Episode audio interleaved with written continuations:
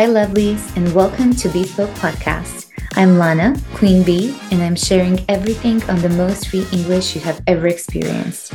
My mission is to create a safe and nurturing space for your English mindset and skills to grow, upgrade, and prosper. I talk candidly about topics like fear, limiting beliefs, and challenges we all face in English, and how to transform them into positive stepping stones on your English pathway.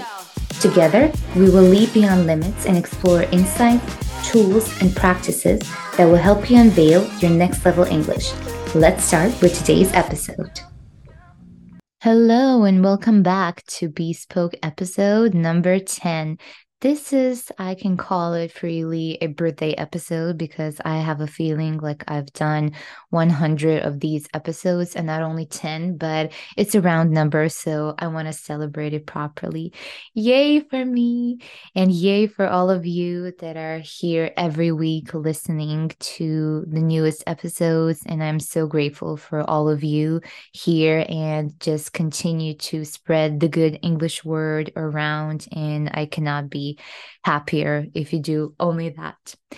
And I also have a very special, special announcement, and that is my podcast is now available on Apple Podcasts. Woo! That was a very, very long delay, but it's all on me. That's my fault because I thought it was somehow complicated. But thanks to Milica, podcast assistant, shout out to Milica. I really had the best experience with uploading my podcast to Apple Podcasts. It's very, very easy, but a few crucial things aren't mentioned in the instructions. So Milica really helped me with that. So thank you once again. And now all people who have Apple products will be able to listen to my podcast instantly. So woo-hoo-hoo, I'm jumping here. You cannot see it.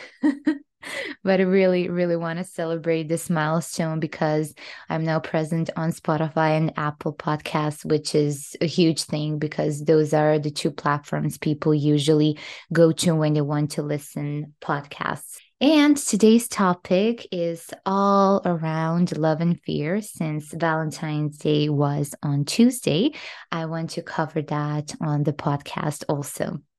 So, I want to ask you today how do you make your decisions in life? Are they based on fear or based on love?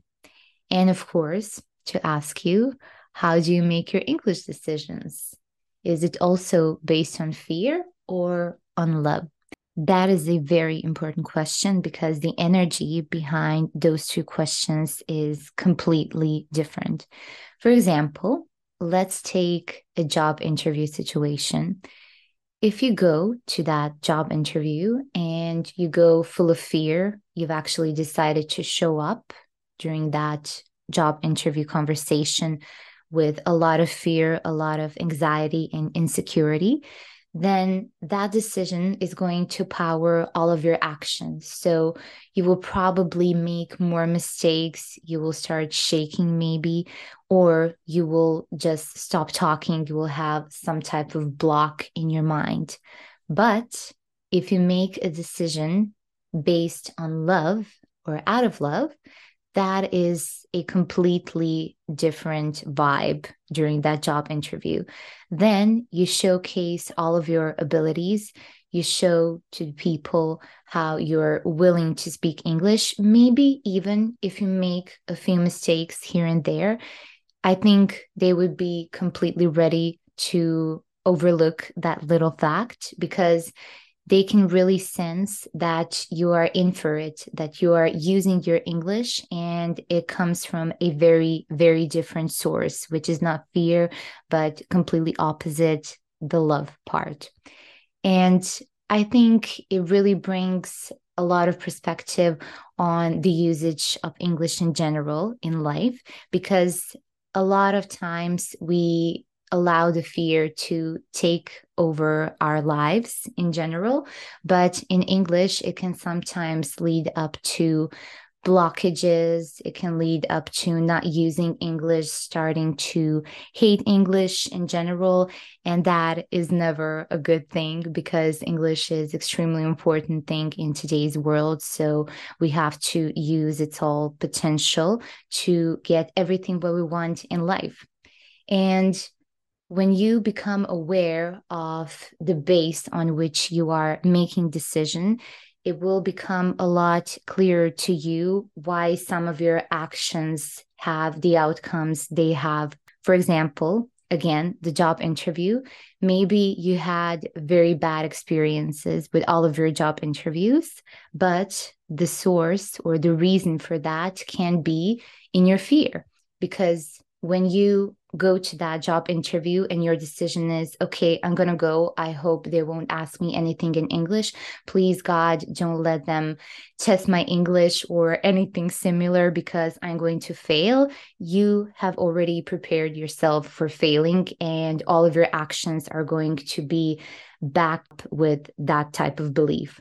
But if you decide something completely different to make a decision based on love then my friend, you are going to have heaps of success. As I mentioned, you can always make a mistake, but that is going to come out as cute, or maybe they won't even notice it. Sometimes that can also happen.